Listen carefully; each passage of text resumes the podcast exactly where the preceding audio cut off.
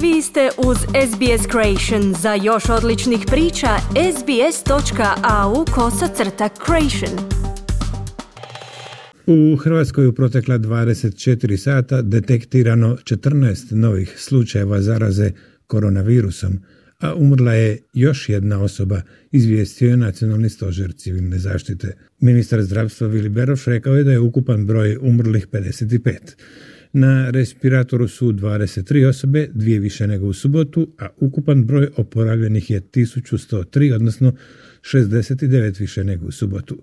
Beroš je novinarima ponovio da zdravstvena inspekcija nije našla pogreške u postupanju Splitskog zavoda za javno zdravstvo i obiteljske liječnice koje skrbi o štićenicima doma za starije, kojih je do sad deset umrlo zbog zaraze koronavirusom, ali za konačni sud treba pričekati izvješća drugih institucija. Nema države u Europi koja je obranila svoje staračke domove. Ukoliko, rekao sam i druge institucije rade svoj posao, ukoliko bude bilo kakvih sumnji u nekakve disfunkcionalnosti, isto će se istražiti zdravstvena inspekcija koja je samostalna inspekcija i koju ne može nitko niti nadzirati, niti upravljati njihovim izvješćima je našla da u pogledu rada Nastavnog zavoda za javno zdravstvo Splitsko-dalmatinske županije i liječnice koja je djelatnik Dom zdravlja u Splitu nije uočeno propusta. Svi su slušali sve preporuke, dakle jedni i drugi, jer onda stvar u samim preporukama, jer stvar u sustavu. Ja ne znam u čemu je stvar, vjerojatno je stvar u virusu. Ravnateljica infektološke klinike dr. Fran Mihaljević u Zagrebu, profesorica Alemka Markotić, kazala je da se i u toj klinici vidi dobra situacija.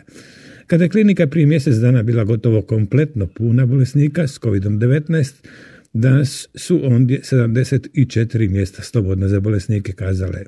Zahvaljujući prvoj fazi popuštanja u koju ulazimo, ljudima i privredi će se omogućiti da malo udahnu i pokrenu se. No moramo naglasiti da smo zajedno postigli ove brojke. Ono što je moguće i dozvoljeno ne mora značiti da moramo koristiti punim kapacitetima. Neke mjere koje smo usvojili trebamo shvatiti da ćemo ih morati puno dulje prakticirati. Mi volimo reći da smo mi evo povremeno kažemo da smo mi mala zemlja za veliki odmor. Pa i to će pomoći ako budemo disciplinirani. Međutim, ono što želim reći je da smo mi puno puta u povijesti bili mali narod za velika djela. Ajmo to još jednom pokazati.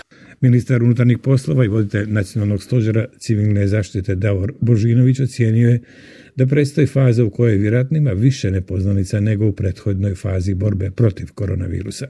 Stoga moramo biti u stalnoj komunikaciji s građanima, zato će nam trebati puno dijaloga, razumijevanja i informiranja građana. Ključni dio naše strategije je informiranje građana u čemu smo uspjeli, kazao je. Božinović je ponovio kako situacija još nije normalizirana, niti se vraćamo na način života kakav je bio prije epidemije. S jedne strane ovaj stožer promišlja kako što više aktivnosti pokrenuti, kako najvećem broju naših građana omogućiti na neki način normalizaciju i u radnom procesu i u životu svakodnevnom, a s druge strane moramo voditi računa svakodnevno o tome da nam se ne pogorša epidemiološka situacija. I to je borba koju možemo dobiti samo zajedno. Dakle, napokon počinje prva faza ublažavanja epidemioloških mjera. Nakon više od mjesec dana otvaraju se sve trgovine izvan trgovačkih centara. Kako će to izgledati, objašnjava direktorica sektora za trgovinu Hrvatske gospodarske komore Tomislava Ravlić.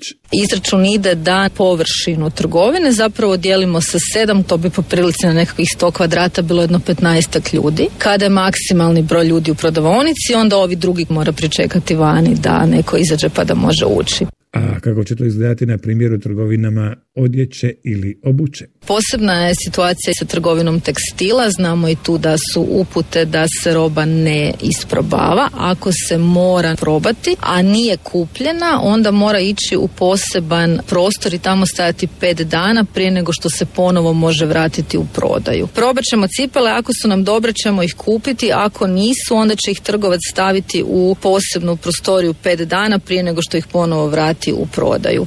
No, središte Zagreba uz pandemiju je pretrpjelo i snažan potres.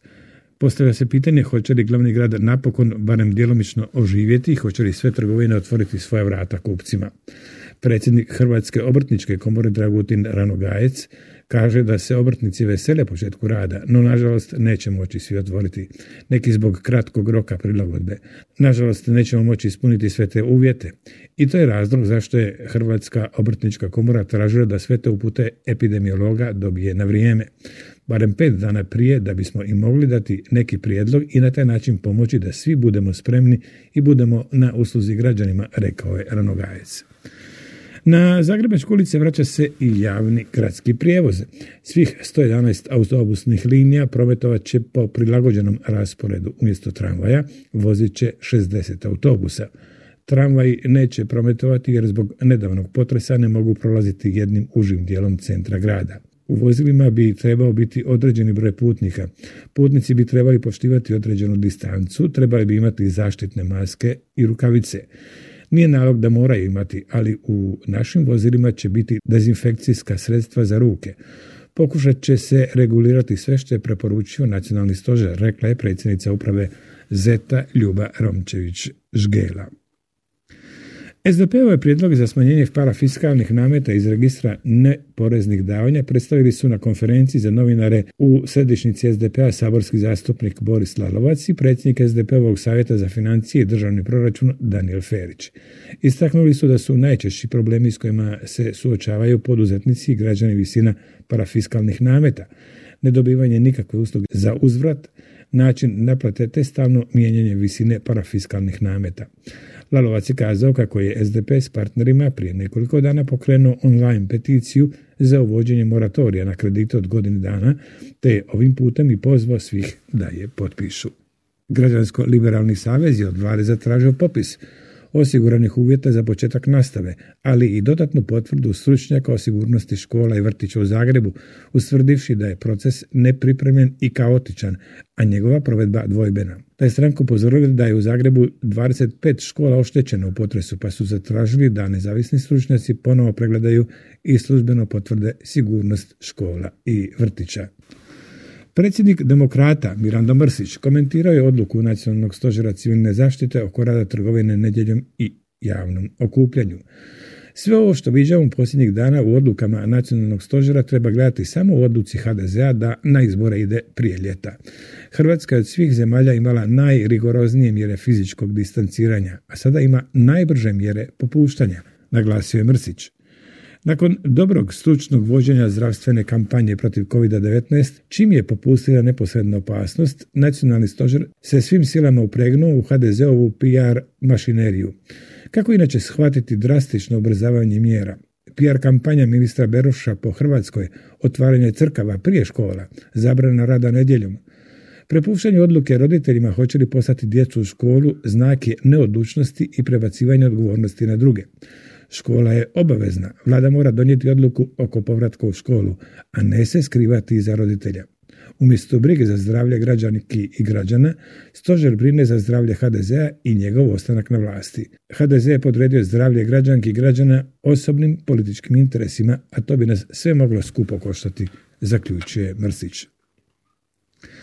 O drugim temama Ministrica poljoprivrede Marija Vučković odbacila je tvrdnje da je samo 2% europskih poticaja isplaćenih za ekološku poljoprivredu opravdano, odnosno da ih je čak 98% lažno, piše večerni list.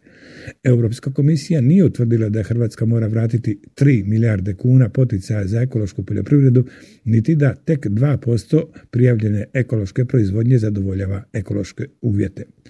Te su informacije neprovjerene i potpuno netočne, kazala je ministrica Marija Vučković nakon što je te tvrdnje u večernjem listu iznio član predsjedništva Hrvatske poljoprivredne komore Antun Vrakić.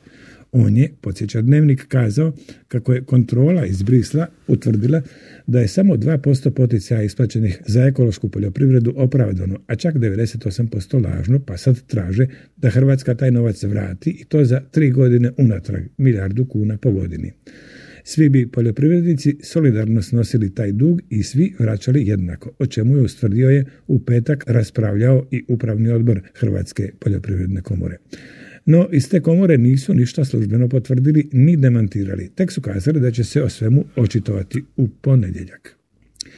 I još jedna vijest, u zračnoj luci Rijeka na Krku ponovno djeluje kontrola leta, nakon jednodnevnog prekida rada zbog spora oko prostora kojeg koristi u zračnoj luci. Iako nema redovnog zračnog prometa, zračna luka sada ponovno može primiti zrakoplove u hitnim slučajevima.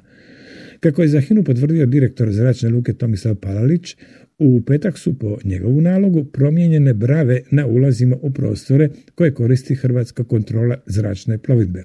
Spor je nastao oko vlasništva nad tim prostorom u kontrolnom tornju i aerodromskoj zgradi. Palalić tvrdi da su objekti u toj zračnoj luci vlasništvo isključivo zračne luke, jer je ona, odnosno njen pravni prednik, bio investitor u toranj i druge objekte. Toliko iz Zagreba. Kliknite like, podijelite, pratite SBS Creation na Facebooku.